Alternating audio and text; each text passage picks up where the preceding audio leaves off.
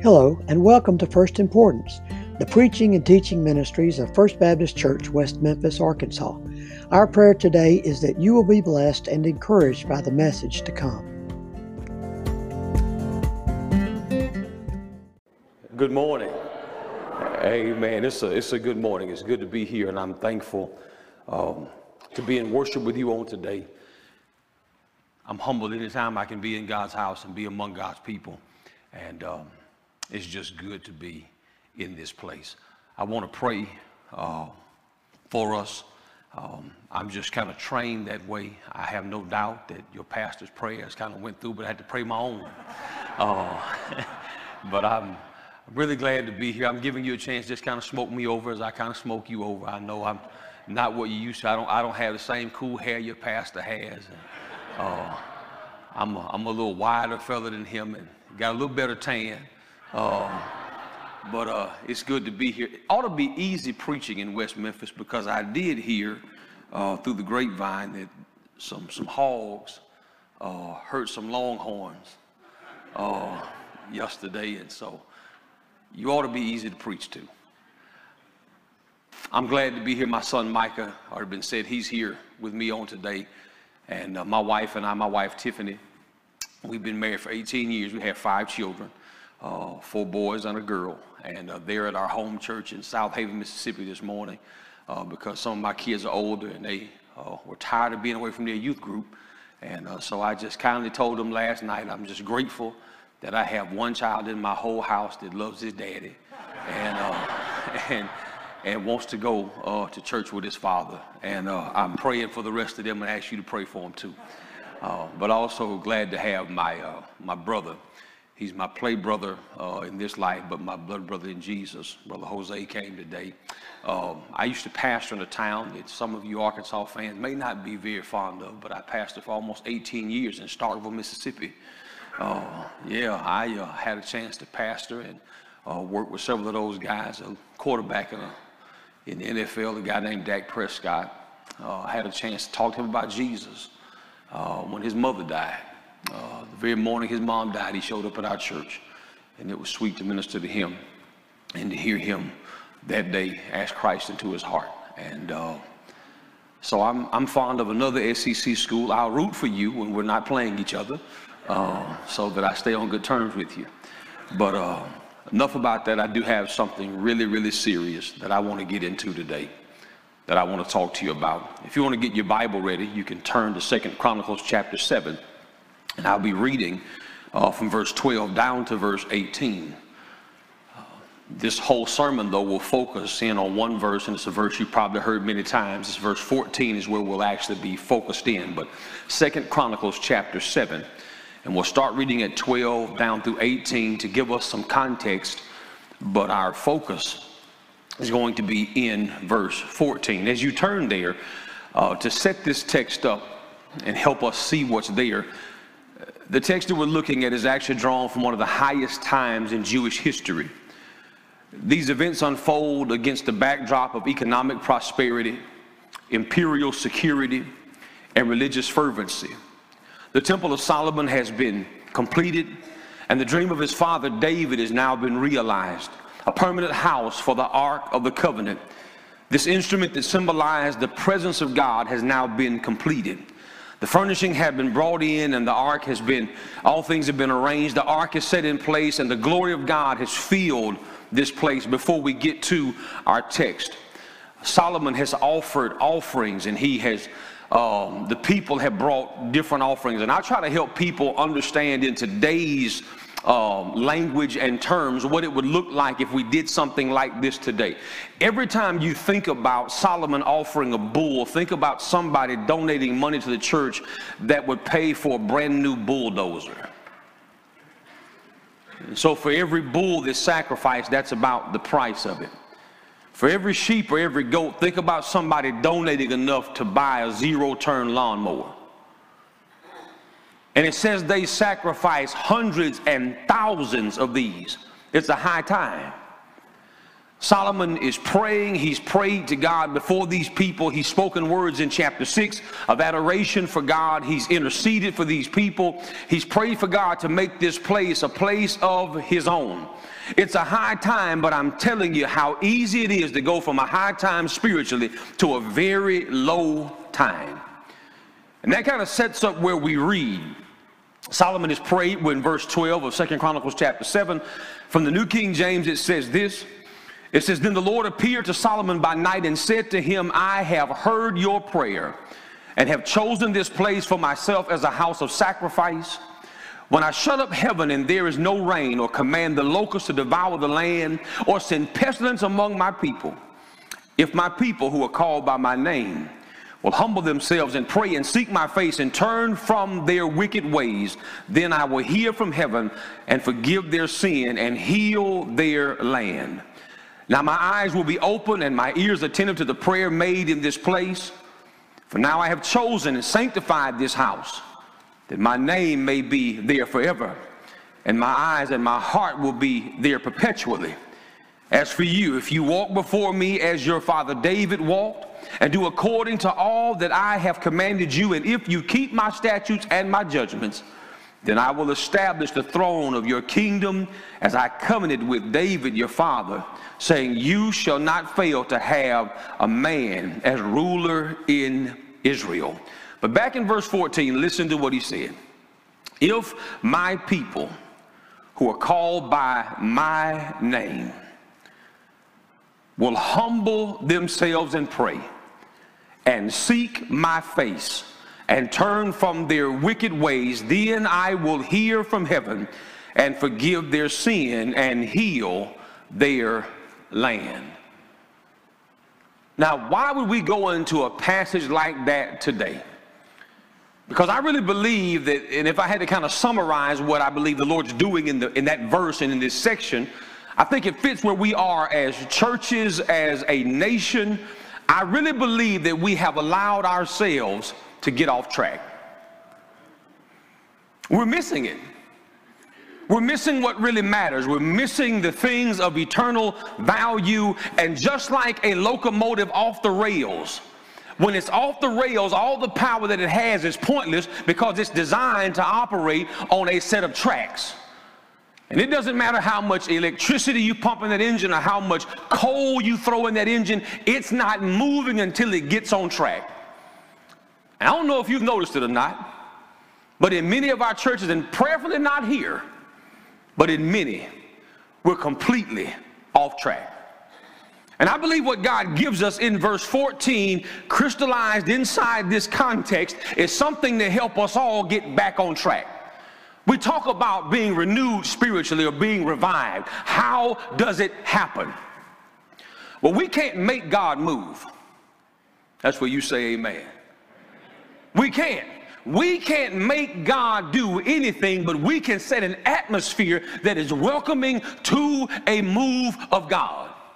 And what God does in verse 14 is actually takes what Solomon prayed in chapter 6 and breaks it down. Because Solomon's going to pray for God to receive this place as a place unto himself. And he's going to bring up things like, um, Lord, if, if we have famine in the land, would you look to this place and answer? If we have all this other stuff going on, would you do it? And here's what God does. Because, see, God's not bound by time like Solomon. And God's looking beyond the day that they, they've offered all these sacrifices. See, God sees the days when Rehoboam's going to take the throne. He's going to split the kingdom, and Jeroboam's going to take apart. And he's going to watch these two divided kingdoms begin to break down. He's going to see it.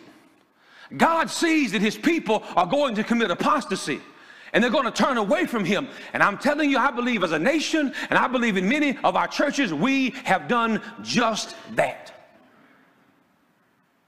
I believe across our convention, if we're not careful, everybody's talking about the Bible. And everybody's saying scripture is sufficient, but we've turned our back on the God of the Bible. So, how do we get back on track if we've done that? Because what I will not do is stand here and say we have an issue if I don't present to you a solution. And so in this text today, we're going to traverse two things. I'm a bad Baptist. I've only got two major points, but if it helps you, I've got a bunch of subpoints. But in verse 14, he brings up a couple of things. First of all, if we're going to ever get back on track, if we're going to set the stage for that revival, then there are, we have to engage in some practices that will lead to revival. And then we have to be mindful of the promises that accompany revival. That's actually what happens in verse 14. That's what you have. So let's unpack this snippet of text in verse 14. If my people who are called by my name, will humble themselves and pray and seek my face and turn from their wicked ways, then, and you can break the text right there. On our side, it starts with if. On God's side, it starts with then. I want to tell you something. The full weight of where we go and how effective we are spiritually is not resting on what God would do, but on what we would do, trusting Him. Let me put it another way God's waiting on us. We're not waiting on him. And I, have learned in my life things I'm serious about, I get in a hurry about. And I want to do them. But quite often in our spiritual lives, there's always tomorrow, there's later. And God said, Well, lift my people, the, the ones called by my name.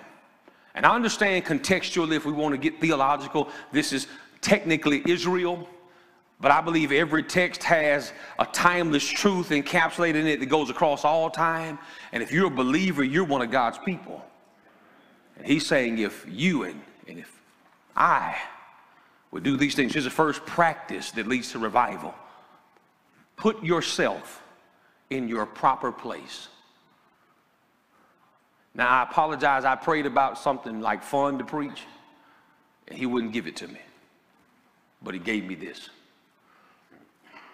The first word he says about his people, he says, humble themselves. Something you'll notice about the idea of being humbled in the Bible is that it's something you always want to do because you never want God to do it. I'll give you time to catch up with me. When you read about being humbled in the Bible, it's not something you want God to do, so you want to do it. He says, humble themselves.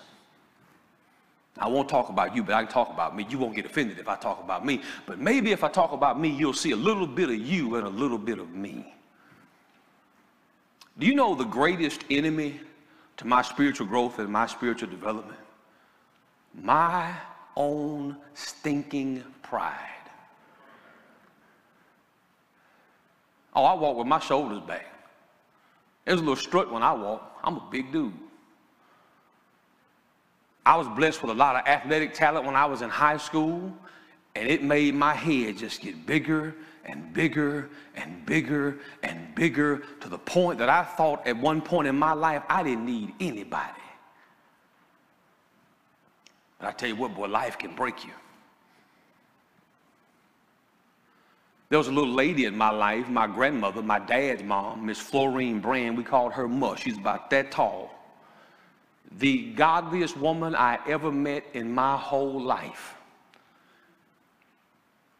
The Lord saved me before she died, but He had to grow me through her death. She's the first person I saw pray. I'd watch her bend down on the side of her bed with two bad knees, but she would not pray standing up. There were times she'd pray so long we walked by her room and crack her door open and look in to make sure she hadn't died on her knees. I got a call. I was all the way in South Mississippi. We lived in North Mississippi. Four hours from home, my grandmother had gotten sick and she was in the hospital. And I was told, turn around and get back now because it doesn't look real good. We arrived in Tupelo, Five minutes after they pronounced my grandmother dead. And I didn't get to tell her bye. And you talk about arrogant and angry and mad with God. I'm going to tell you how it all got swept away. When I walked in that room where they had her covered up, and I was able to roll her sheet back, my grandmama died with a smile on her face. And I said, Well, if she couldn't be mad about it, I don't guess I can be either. But I'm telling you, buddy, life will give you lessons that if you allow it, it will humble you. But we are so proud. We have strategies and we have techniques and we have programs and we have methods. And there's nothing wrong with all that in its proper place, but none of that will substitute for God's power. Now, I'll give you one of my Mississippi quotes that I give folk quite often. One reason the church is suffering is because we're trying to do God sized stuff off man sized power. He says the first key to you setting the stage for revival, humble yourself. And then he says, pray. So put yourself in your proper place. But then the next one, put prayer in a preeminent place. Pride is an enemy to prayer. You want to know why your prayer life suffers? Same reason mine does, because I'm proud. I won't ask God for stuff I think I can get for myself. So he says, humble yourself, then he says, pray. And the idea of pray, in the simplest definition I can give, no matter how much Hebrew I can exhaust or how much Greek I can exegete, here's the idea of prayer talking to God. Pray. I got called to a meeting in Nashville, one of the best meetings I've been in. Um, maybe the only meeting I've been in since I was elected first vice president, but that's for another discussion. But I got called into that meeting and I went, there were 50 leaders from across the country in that meeting, and we were having a two day powwow about how we can mobilize churches in the SBC to rally back together for the simple discipline of praying. We went through day one, great insights, great feedback, wonderful day. Day two comes around, another great day. And there's a gentleman who's been sitting in the meeting all throughout these sessions who hasn't said a word. He was an Asian brother, and he got up because the floor was open for anybody who wanted to talk, and that can be a dangerous thing in a Baptist meeting. And this guy gets up and he comes to the front, and he's been so quiet throughout the whole meeting, and he stepped up and started talking about when he pastored a South Korean Baptist church and how they opened every morning at 5:30 for prayer 7 days a week as long as he was the pastor. And he said in my culture if your church doesn't open for morning prayer, you're not a church. And I felt a knife run through the whole crowd. And that guy who had been so quiet kept talking. And this is what he said, and I wanted to get offended. I told you that, that pride stuff, it doesn't go away sitting in this meeting, and this is what he said. He said, in the American church, you guys have a real problem. He said, you take all kind of prayer requests, you just don't pray. And you're talking about wanting to bristle up. All, all six foot two, north of 300 pounds. I mean, wanting to just get angry. And God said, no, no. You're upset because he's right. We'll murmur a few words, but then we're on down the road. He said, My people need to humble themselves and pray. Show that dependency on God. We don't always have the answer, we don't know. That's why we need Him. He said, Pray, put prayer in a preeminent position. Why does the apostle say, I wish the folk would pray always, lifting up holy hands? Because we need God's direction every moment of our life. And we ought to be desperate and hungry for Him. I mean, desperate. You, you, know the way when you haven't eaten and you feel the hunger pain and you must get something to eat, that kind of desperate to be in God's presence. As the deer pants after the water brook, so my soul longeth for thee, O God. That kind of desperate. He says, humble themselves, pray. So put ourselves in our proper place, put prayer in a preeminent place, and then he says this other practice that leads to revival is pursue him as a passionate practice. The other day, and I don't have that Bible with me, I preach from this particular New King James Bible. But right now I'm reading through the Bible, I'm reading through an NASB, and I take notes in my margin. And the other day I was in Isaiah and I saw the full context of the quote that Jesus makes in the New Testament when he said, These people honor me with their lips, but their heart is far from me. There's another verse or another part of the verse he didn't quote verbatim, but when you read it, to me, it was just crushing. The NASB kind of quotes it this way it, it says, and I'm paraphrasing, they do what they do from rote memory. I don't know if you recall right offhand what rote memory is. Rote memory is the device we use to memorize times tables. Two times two is four, and two times three is six, and we can keep going. But here's the thing the things you learn by rote memory are not necessarily things that you employ because they impact your life in any significant way. And what God says there about these people honoring Him with their lips, but their heart being far from Him, and them doing what they do by rote memory, is that their heart isn't in it. The next thing He says in verse 14 humble themselves, pray, and seek my face. Seeking and looking are different. I've got five children, and they'll go look for stuff that they can't ever find.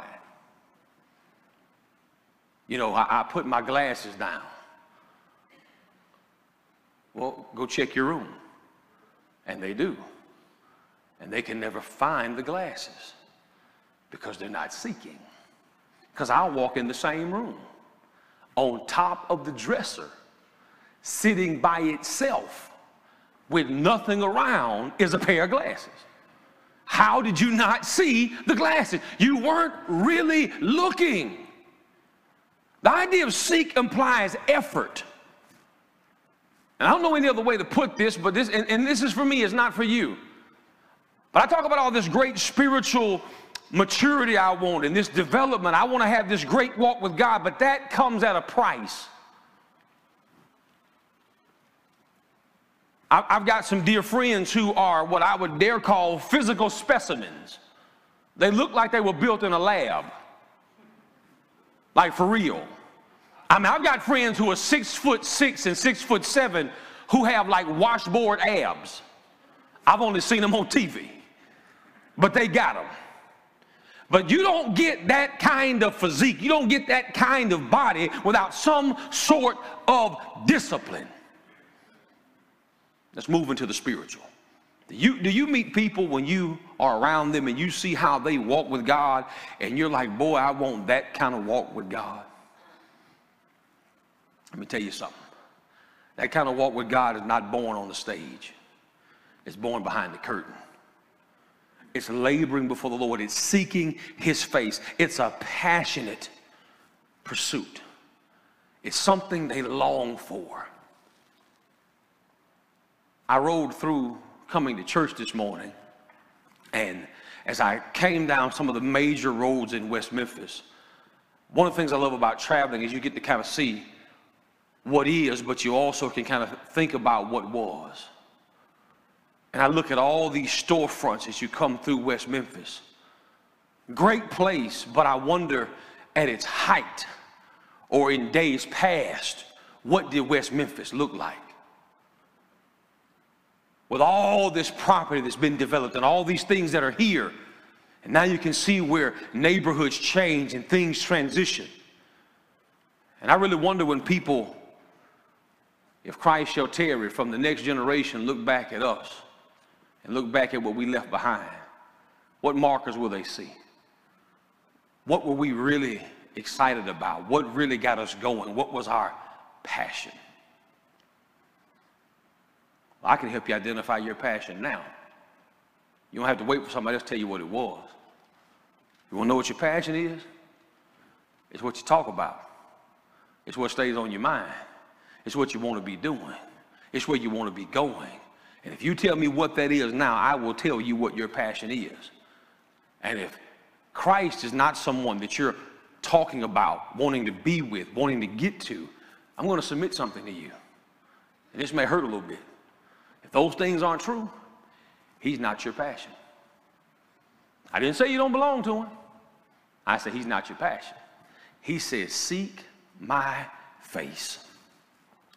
The last one hurts. So th- those steps, those practices, put yourself in your proper place, put prayer in a preeminent place, pursue Him as a passionate practice, And this last one, part with our perverted practices.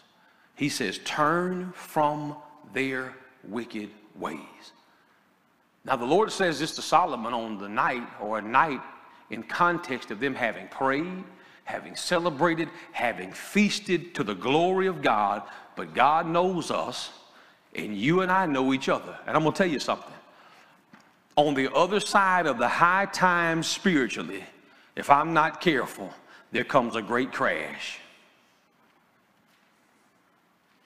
My spiritual life, if you had to, if you had to write it out or, or, or picture it, it's kind of like this. It's a series of highs and lows. And where we're trying to get to is where Paul was when Paul could say stuff like this I have learned how to be abased and I've learned how to abound, how to have it all and suffer lack. And in all of it, have a great hunger for Christ. But there's some things in my life I need to part with. And I'm going to dare speculate there might be some stuff in your life you need to part with. Because, see, if you're going to seek His face, you can't go in His direction holding on to things that are not of Him. It's hard to do that. I tell you what, if you hold on to your pew, but you want to walk through the back door of the church to do that, at some point, I don't care how long your arms are, you got to let that pew go. He says, turn from their wicked ways. Now, he didn't call them wicked people. But I'm going to tell you something. Every one of us have some wicked ways. Okay, I went too far. I, I have some wicked ways. Driving on Interstate 240 to go to work in Memphis sometimes brings out the fact that I have wicked ways.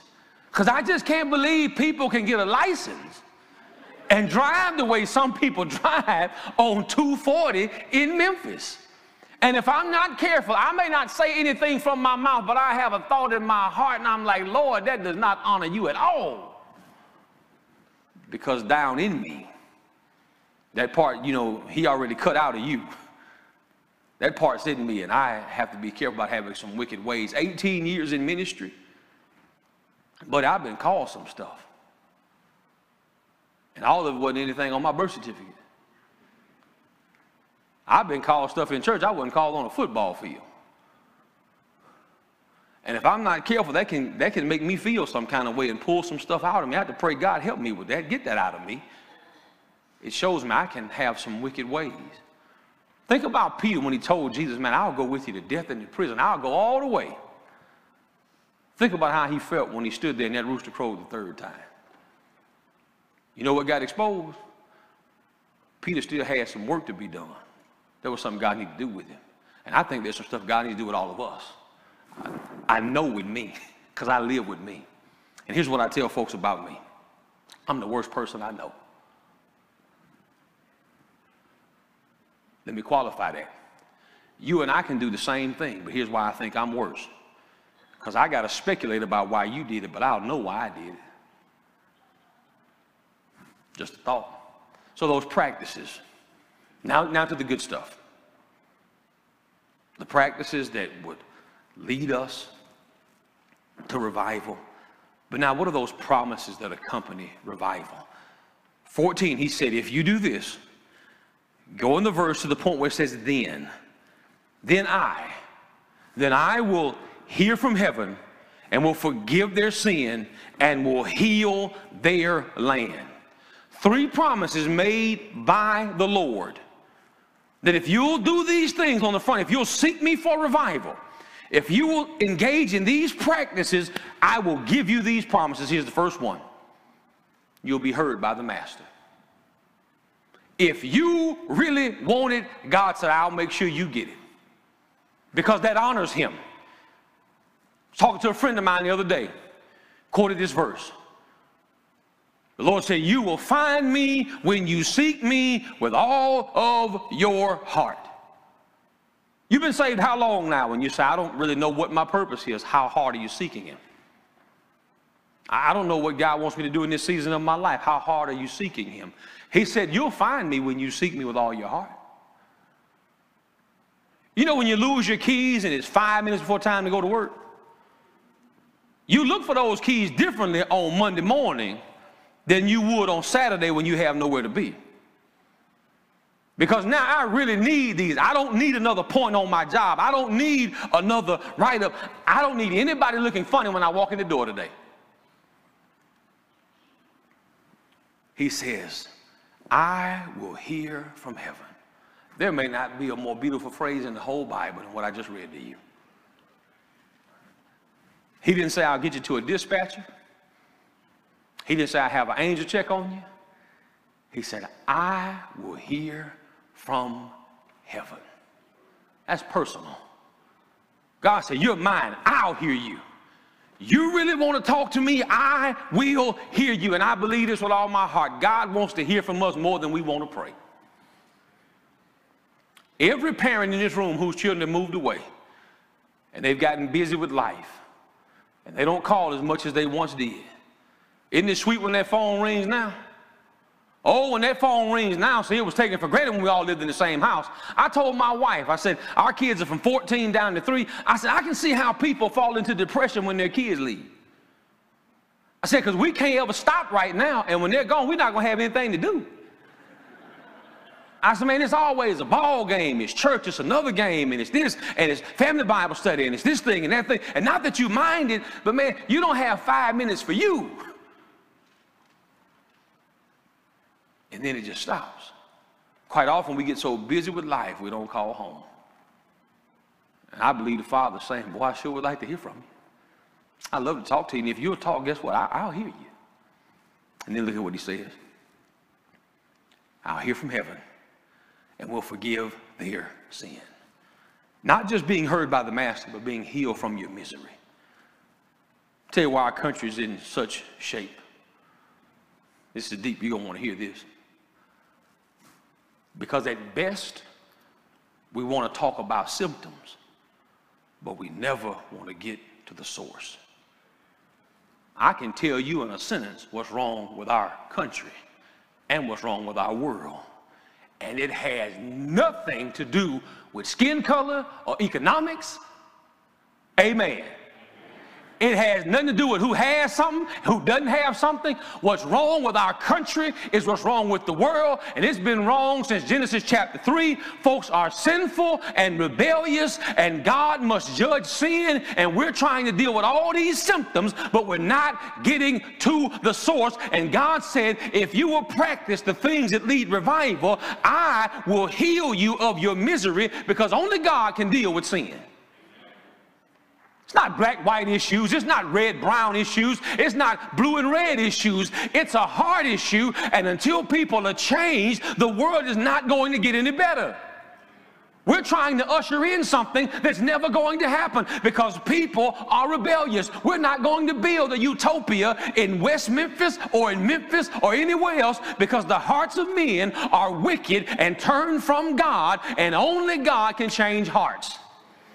And while I'm there, we can do all we want to talking about how we overhaul systems.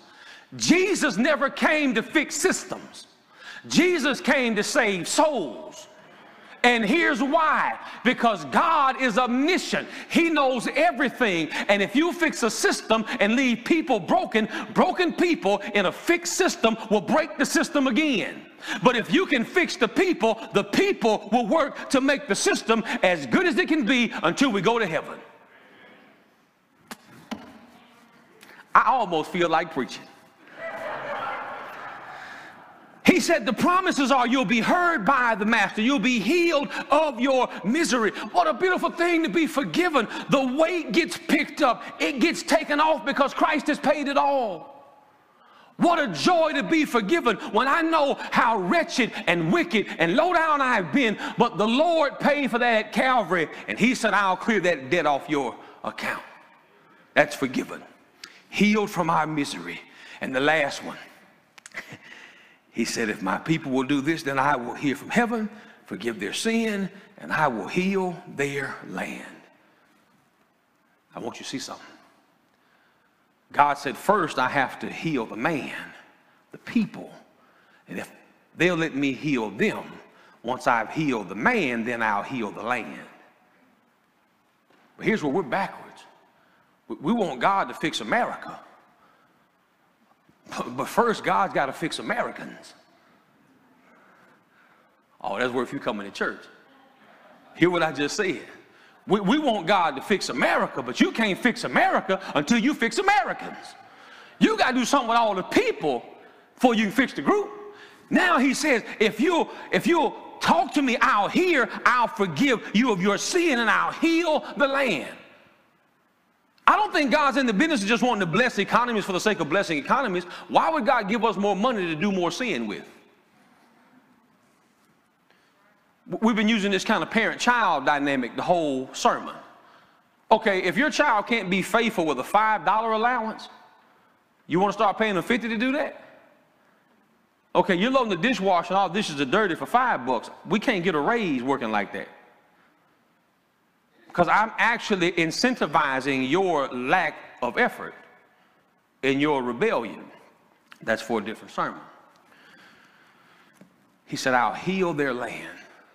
So, to bring all this to a head, what have we been talking about? We've been talking about the idea of getting back on track. How do we get back to where we need to be? We do it by seeking God with all of our heart. You're not going to find it in some little magic book, and there's no shortcut to it. It's hunger, it's thirst, it's doing it. I had a professor in seminary named Steve Wilkes. Dr. Wilkes told me something about quiet time. He said, You guys see me and think my spiritual life is way up here, don't you? You had to know Steve Wilkes to appreciate this. Because he had big sunglasses on. He'd come in and he'd have a guitar, and you might sing a spiritual song, and you might sing something off the radio in his class. It just however he felt that day. But he said, There are days I get up in the morning and I read the Bible, and my quiet time is as dry as dust. He said, You know why I read my Bible?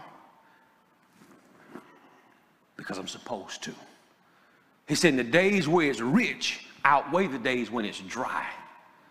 Because I'm not doing it for how I feel, I'm doing it to build my faith.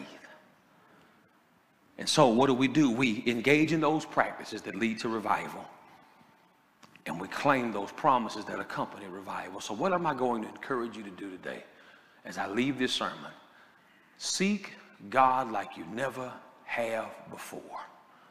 Hunger for Him, thirst for Him, because Jesus, the Christ who died at Calvary, said this in the Sermon on the Mount Blessed are they who hunger and thirst after righteousness, for they shall be filled.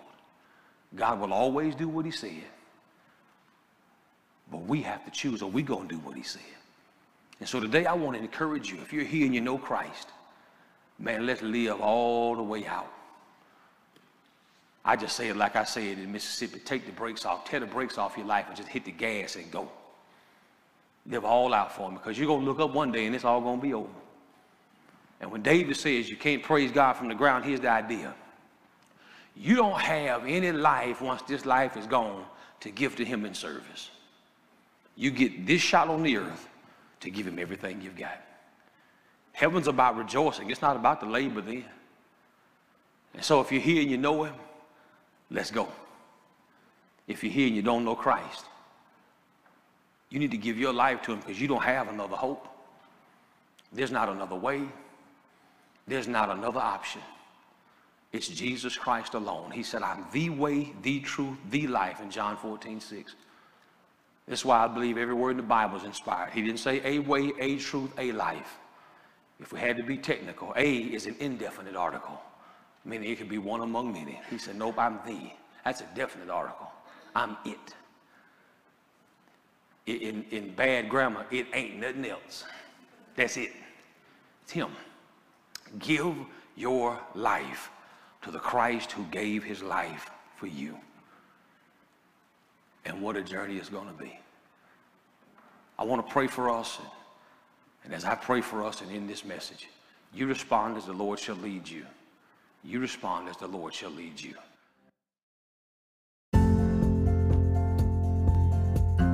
Thank you for joining us for this episode of First Importance. We invite you to check out our other sermons on this podcast and to join us in person on Sundays at 8:30 or 10:45 a.m., as well as streaming live on Sunday mornings at 10:45. We hope to see you soon at First Baptist West Memphis, where we love God, care for one another, and share the gospel.